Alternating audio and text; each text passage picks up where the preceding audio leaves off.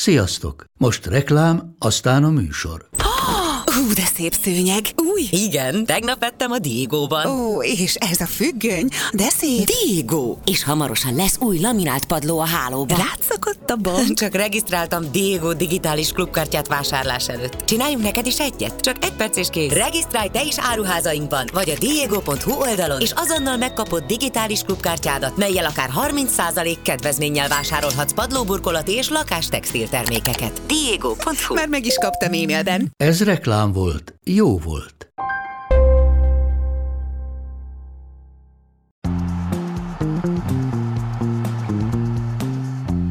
Sziasztok! Ma este is van a bajnokok rizsája, természetesen már az elődöntőknél jár a bajnokok ligája, és elsőképpen a Manchester City és a Real Madrid csapott össze az elődöntők közül, ezt rendezték meg a mai estén. Kopányi Gerivel fogom átbeszélni ezt a meccset, aki most már jó hosszú ideje visszatérő vendége a podcastnek, úgyhogy természetesen emiatt is van itt, illetve még mielőtt belecsapunk a meccsbe, egy kis kulisszatitkot hagy áruljak el, hogy itt a Baumstark Tibor narratíva gyártó művek azért hozott össze kettőnket erre a találkozóra elvileg, mert hogy próbálok óvatosan fogalmazni, bár ez nálad lehet, hogy kevésbé fontos, mert hogy egyikünk sem indifferens a két csapattal szemben, ez nálam a Manchester City, nálad pedig a Real Madridot jelenti, ha minden igaz. Igen, ez, ez mindig egy érdekes kérdés, hogy mennyire lehet coming out-olni kedvenc csapatok tekintetében. Én azt hiszem már lecsúsztam arról, hogy ezt nagyon-nagyon eltitkoljam, de szerintem nincs is ezzel semmi baj. Amíg tudsz úgy értékelni, hogy nem teljesen elborult gondolatmenettel próbálod védeni a saját csapatodat. Na hát remélem, hogy akkor ez sikerülni fog a következőkben mind a kettőnknek. Tudjuk le a kötelezőket a legelején, egy-egy lett az eredmény, Vinicius Junior a 36. percben talált be, Kevin De Bruyne pedig a 67. percben egyenlített, úgy Isten igazából nagy zicser nem is volt ezen kívül a mérkőzésen szerintem, aztán majd meglátjuk. Azt beszéltük előtte is, meg én azt gondolom talán a lehető legjobb megközelítésnek, hogyha végigmegyünk az elejétől a meccsnek, mert hogy az lenne az alapfelvetésem, hogy az első és a második félidő az teljesen más játékot mutatott. Az első félidőben más karakterisztikák jöttek ki, és ott azért zömében a City irányított, illetve majd mindjárt gondolom megemlékezünk a Real Madridnak a játékának a töréséről, hogy ilyen szépen fogalmazzak, Kárvahállal, illetve Kamavingával, azt hiszem, hogy itt a sor legelején, aztán a második fildőben azért a Real Madrid akarat érvényesült leginkább, de akkor menjünk vissza a legelejére. Megijedtél-e volna, hogyha Carlo Ancelotti vagy az első 20 percet elnézve? Hát, ha Kopányi Gergely vagyok, akkor megijedek, mert én aggódós és parázós vagyok minden szituációban de ha Carlo Ancelotti lennék, akkor tudnám azt, hogy itt nem kell betolni, és azt, azt is láttam egyébként, hogy, hogy a kispad mellől ezt teljes nyugalommal figyelték azt, amit valószínűleg elvártak. Tehát a, a Real Madrid Carlo Ancelotti irányítása alatt hazai pályán is egész nyugodtan és magabiztosan áll visszavédekezni, tehát hogy elmúltak már azok az idők, amikor a 2010-es évek elején ez egy, ez egy szörnyű terrorcselekmény volt a Bernabeu-ban beállni, bunkerezni és várni a kontra lehetőségekre. Ez tulajdonképpen pláne egy ilyen ellenféllel szemben szerintem egy teljesen logikus meccsterv, várva a lehetőségekre, amikből igazából kettő-három talán a félidőben volt is. Rögtön ugye úgy kezdődött a a második, harmadik percben, hogy egy ilyen sarkazással uh, tarkított uh, kontrát majdnem végig tudott ugye vinni a bal oldalon a Real Madrid. Eleve ugye Kamavinga a bal hátvédként kényszerpozícióban uh, van, nem véletlen, hogy a City nagyon ezt próbálta támadni, és aztán hát végül a, a gól is ebből született, hogy, hogy abból az oldalon végig tudtak menni egy gyors ellentámadással. Tehát a kérdésedre válaszolva, szerintem pontosan az történt az első félidőben, amit Ancelotti eltervezett, és még a gólok száma is arány, aránya is ö, úgy fejeződött be a félidőben, ahogy azt nagyjából optimálisnak elképzelték.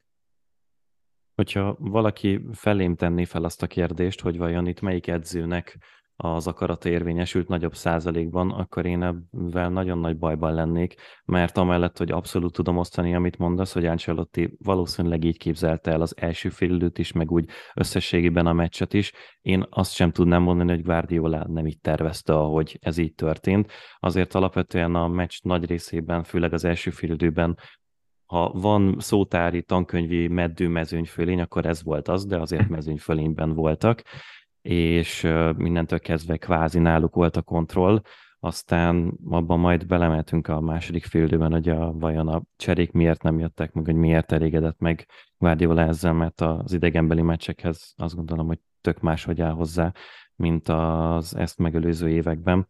De még itt visszatérve akkor arra, amire már utaltam, hogy a helyzetecskék mellett rengeteg sok falt volt, meg a, mind a két csapatnak a játékosai nagyon sokszor rohantak oda a bíróhoz, és most nem akarom ezt hosszúra nyújtani, mert ne bírózzunk, inkább a focival foglalkozzunk, de volt-e itt szerinted olyan, ami rossz ítélet volt, vagy amiért sárgát kellett volna kiosztani?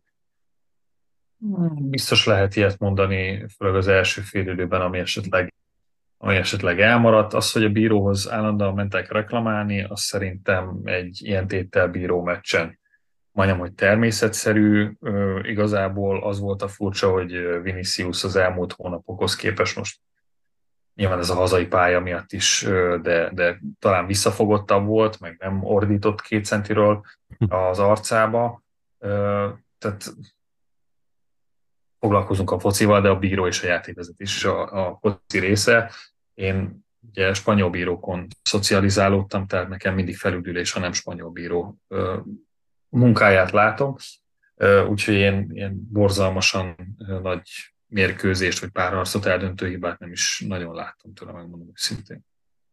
Nem, az semmiféleképpen sem volt és Stonesnak ugye a védősorból való felhúzódásával az első fieldnek az első nagy részében, középen, a, hát a széltében meg hosszában és a pályának a közepén a Manchester City emberfölényben volt, és ezért volt a meddő mezőnyfélényüknek a nagy részeit az első játék részben, aztán Viniciusnak meg Rodrigónak a behúzódásával ezt a Real Madrid azért ki tudta igazítani, és onnantól kezdődhettek el az első féldenek a leginkább szerintem a második felében azok a kontrák, aminek a végén végül nyilvánvalóan egy brutálisan fergeteges egyéni megmozdulásnak a végén, de azért valamilyen szinten egy ilyen előre kitalált támadás eredményeképpen Vinicius megszerezte a vezetést.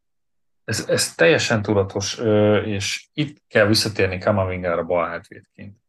Ugyanis szerintem Ancelotti ott nagyjából feladta, hogy ott védekezzen, nem véletlenül támadták ugye azt az oldalt az első félülőben, viszont Kamavinga azért labdafelhordásban, kontrák során passzjátékban gyakorlatilag plusz egy ember tud adni, és ezt már az elmúlt hetekben is láthattuk, hogy félterületbe belépkedve folyamatosan passzopció, Viszont ennek megvan az árnyoldala is, hogy, hogy egy picit szertelenebb, és saját térfélen több labdaeladásra is jelentkezett. Most picit előre rohantam ugye a, a City egyenlítő góljaig, de az látható, hogy a bal hátvéd szerepkört az Ancelotti és az ő tanítványa az Idán soha nem úgy képzelt el a Real Madridnál, hogy ott egy az egyben vagy helyezkedésben egy nagyon magabiztos védő legyen, hanem hogy minél inkább tudja kontrák során, vagy gyors ellentámadások során segíteni a támadásokat. De Kamavinga ezen a poszton azért mégsem az a típus, vagy ez a profi, mint Marcelo, aki ugye korán bekanyarította mindig CR fejére. Kamavinga inkább lapos passzokkal operál, és Vinicius és köztelévő passzkapcsolat az meg, az meg tényleg tökéletesen működik, és az első gól is azért ennek a következménye is volt. Nagyjából ezzel lehetett utána elvonulni a szünetre, és amikor a második féldő megkezdődött, akkor azért ott nagyon gyorsan látszódott, hogy a Real Madrid szeretné hogyha adott esetben sikerül, akkor növelni az előnyét, mert a második játékrésznek az első fele az maximálisan szerintem a, az ő elképzeléseiknek megfelelően alakult. Idén a Manchester City ugyanúgy, ahogy azt már a legelején mondtad a Real madrid kapcsolatban, a City is átment azon a folyamaton, hogy most már nem igazán zavarja őket, hogyha védekezni kell, és meg is van erre a játékos anyaga a védők tekintetében Guardiolának, úgyhogy emiatt zavarba nem jöttek, de azért azok miatt az elképesztő random és kiszámíthatatlan játékos keresztbe mozgások, meg egymás mozgásának a leolvasásából, ami a, a Real Madridot Ancelotti meg Zidane alatt is folyamatosan jellemzi, ebből azért bőven volt olyan egy-egy szituáció, ahol hogyha valaki nem ugrik be, valaki nem tud tisztázni, akkor abból nagyon nagy baj lehetett volna ott a City-nek a saját 16-osán belül. Én, én is így láttam, tehát hogy ez egy, de ez egy abszolút tudatos visszaállás volt. Nem, nem véletlenül változik egy ekkorát, vagy nem véletlenül fordul ekkorát a meccskép egy 15 perces szünet után. Ebben biztos, hogy nagyon nagy tudatosság van, és nem a, az emóciók viszik hátrébb a játékosokat a saját kapujukhoz. Én azt próbálom belegondolni, aztán lehet nem biztos, hogy jól, hogy nem akart több ilyen könnyen felhordott kontrát végignézni Guardiola, mert abból tényleg nagyon-nagyon gólveszélyes a Madrid az egész szezonban, meg az elmúlt idényekben. Hozzátéve, hogy a, a Vinicius Walker párharc az szerintem elég egy oldalúra sikerült, és szerintem nem volt sokkal kevésbé megverve Walker, mint Moncayola mondjuk a spanyol kupa döntőn, ami, ami tényleg egy brutális vérengzés volt. Igen, kisebb szerencsével tényleg megszerezhette volna a Madrid a második gólt, de azért mindezzel együtt is az is várható volt, hogy, hogy nem fogja így azért végig mozizni, főleg gólhátrányban a, ezt a meccset Guardiola és a City. Igen, a Walkerhez még annyi csak visszamenőleg, hogy szerintem ő neki mostanra egy picit már ilyen fals státusza van, és a mai napig mindenki úgy kezeli őt, mint hogyha tényleg kifutna a világból, és bárki jön vele szemben, azt egyszerűen fizikailag is, meg sebességben is fel tudja venni vele a versenyt, és ez azért mostanra már nincsen így. A ellenfelek túlnyomó többségével még a mai napig megcsinálja ezt, Vinicius Juniorral szemben szerintem már ez abszolút nincsen így, és valószínű, hogy bár ez aztán tényleg kötszurkálás, biztonságosabb lett volna az az oldal, hogyha Akanji ott játszhat, mint ahogy alapvetően szerintem nulla sérülés esetében feltette volna a kezdőjét Guardiola, és aki játszhat, ő most nem volt, majd meglátjuk, hogy a visszavágón nyolc nap múlva lesz-e, úgyhogy így Walkernek kellett megoldani a, a feladatot. A City szempontjából az a lényeg, hogy ebből olyan hatalmas hátrány nem jött ki, semmilyen hátrány nem jött ki, mert miután Vinicius Junior a 16-osnak a sarkáról, vagy hát nem pont a sarkáról, de az előteréből kilőtte a pipát, utána De Bruyne is megfogta, és az jutott eszembe, hogy Kurtaával ő nekik van ilyen személyes összefonódásuk, és kicsit olyan volt annál a támadásra, mint hogyha haragudott volna rá, és haragudna azóta, és amilyen erővel csak tudta, jól megrúgta a labdát, és így egyenlített végül a Manchester City. Na de várj, előtte, előtte uh-huh. 5 perccel meg szétrúgta a jobb kezét. Tehát vissza is hajlott Kurtvának, ugye az egyik, talán az első igazán olyan tiszta gólhelyzeténél a Citynek, amikor be tudtak kerülni Madrid védői mögé. Nyilván az első félben nem is volt ekkora terület, hogy mondjuk egy ilyen zicsert ki tudjanak alakítani, de nekem is ott is elég mérgesnek tűnt. Igen, a, nagyon furcsa abba belegondolni, amit mondtál, hogy tényleg előfordult, a Pep Guardiola úgy küldte ki a csapatát a félidő után, hogy kevesebb labdabirtoklást, meg kevesebb labdatartást igényelt tőlük, hogy ezáltal egy picit megnyissák a pályát, és ne ez a labdatoszogatás legyen, amivel kiteszik saját magukat a kontrák veszélyének, de abszolút előfordulhat, hogy így történhetett, és igazándiból taktikailag, főleg úgy, hogy Guardiola nem is cserélt, és Ancelotti is nagyon későn nyúlt csak bele a meccsbe, de az is már inkább csak az utolsó általa talán leginkább fáradtnak talált játékosoknak a lecserélgetése céljából történt, de hogy taktikailag nem volt tulajdonképpen nagy változtatás, és így is ott, amikor a Real Madrid már megunta, és azt mondták, hogy 25 perc után, hogyha most már eddig támadtuk, akkor inkább mi is megpróbálunk picit visszáphúzódni, meg van az egygólos előny, és akkor nagyjából itt ennek az átmenetében voltak ezek a helyzetek, hogy a City előtt volt is terület, de ők sem voltak brutális dominanciában, és a Real Madrid sem tolta föl saját magát nagyon magasra, de már elkezdett visszábbálni. Úgyhogy még egy visszautalás, amit még az elején mondtam, hogy a Lipcse ellen is csak ugyanígy történt már az idei kiírásban, és a tavalyi BL kieséses szakaszban is így volt, hogy igazándiból Guardiolát nem zavarja, hogyha idegenben nem döntik el a párharcokat. És hogyha egy döntetlennel vonulnak el, és döntetlennel mennek az Etihádba, akkor az néki általában elegendő, amiben mondjuk abból a szempontból belegondolni, hogy mekkora különbség lesz a Bernabeu-nak a hangulata, meg a Bernabeu által támasztott nyomás per támogatás és az Etihádban lévő között, az egy picit fura, de ez egészen eddig azért általában bejött neki. Szerintem ez, ez az a sakkozás, amikor egyáltalán nem mehet biztosra, meg nem lehet igazából elégedett, meg elégedetlen sem ezzel a döntetlennel Guardiola. Tulajdonképpen egy héttel eltolták ezt, a, ezt az előrehozott döntőnek titulát párharcot. Azt, miért nem cserélt bele esetleg korábban Ancelotti, én megmondom őszintén egy poszton vártam picit hamarabb változtatást, és az a belső középpálya volt. Az első fél időben azért nem csak Valverde jeleskedett a védekezésben, hanem Kroosnak is és Modricnak is kifejezetten jó és dinamikus labdaszerzései volt, voltak. Kroosnak több olyan belépője is volt, ami, ami az ő profiához vagy személyiségéhez képest kicsit ilyen agresszívebbnek tűnt, én oda Csuamenit egy picit hamarabb vártam, de igazából nem tűnt úgy mondjuk a 60. perc körül, hogy akár Modric, akár Kroos nagyon elfáradt volna, tehát ilyen szempontból végül is magyarázható az, hogy csak a 84. percben jött Csuamen. Az, hogy Luka Modric még mindig nem fárad el, és ebben a kiírásban is ennyire kulcsfontosságú volt, ezt még itt a lassan a végéhez közeledve muszáj vagyunk megénekelni, mert őre még így személyét tekintve nem tértünk ki. Tehát az, hogy gyakorlatilag amennyire én olvastam, meg amennyire láttam, azért a sajtó úgy kezelte, hogy a, ő neki a sérülése okozta fizikai állapota miatt valószínűbb, hogy nem fog játszani, ehhez képest végigroboltolta majdnem az egészet, és a kontra előtt az ő kis flickflakjából tudott lefordulni a Real Madrid, meg az, amit most már folyamatosan tényleg nem akarom százmilliószorra is kimondani, meg kiegészíteni azt, hogy ő mennyire 12. játékos tudja jelenteni labda nélkül, meg labdával is a Real Madridnak az építkezése vagy a rombolása közepette, az valami egészen döbbenetes. Őrületes, ez tényleg, és nem csak az életkora miatt, hanem az általán említett sérülés miatt is, amit egyébként nem Madridban kezeltek ki, hanem Belgrádba utazott egy specialistához, hogy ő kezelje ki ezt a sérülését, és ahhoz képest meg ilyen teljesítmény, meg ennyi futómennyiséget még bele tud pakolni 700 éves korában.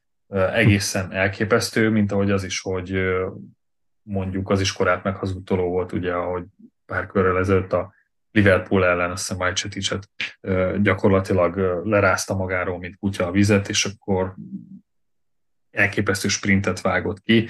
Ezt ilyen korban azért nagyon nem szokták már csinálni.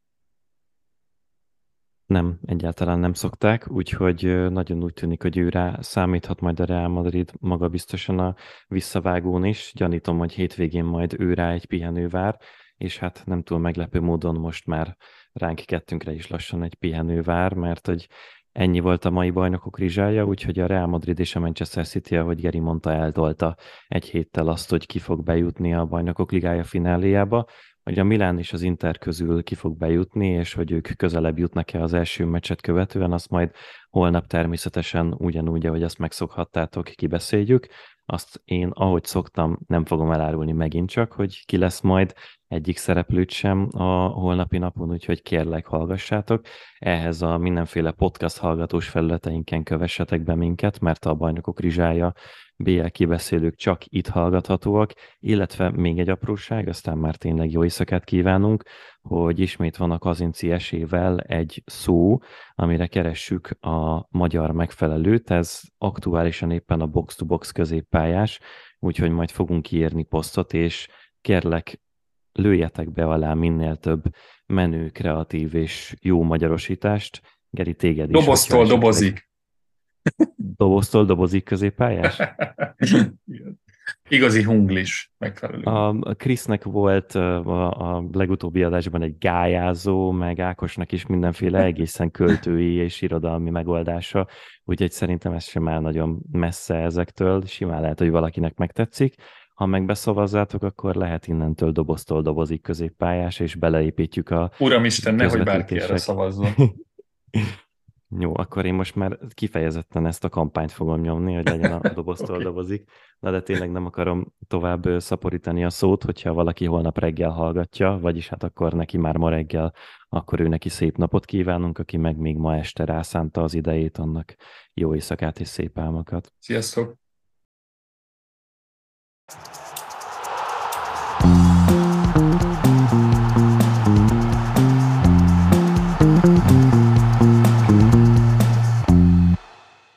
Ez a műsor a Béton közösség tagja.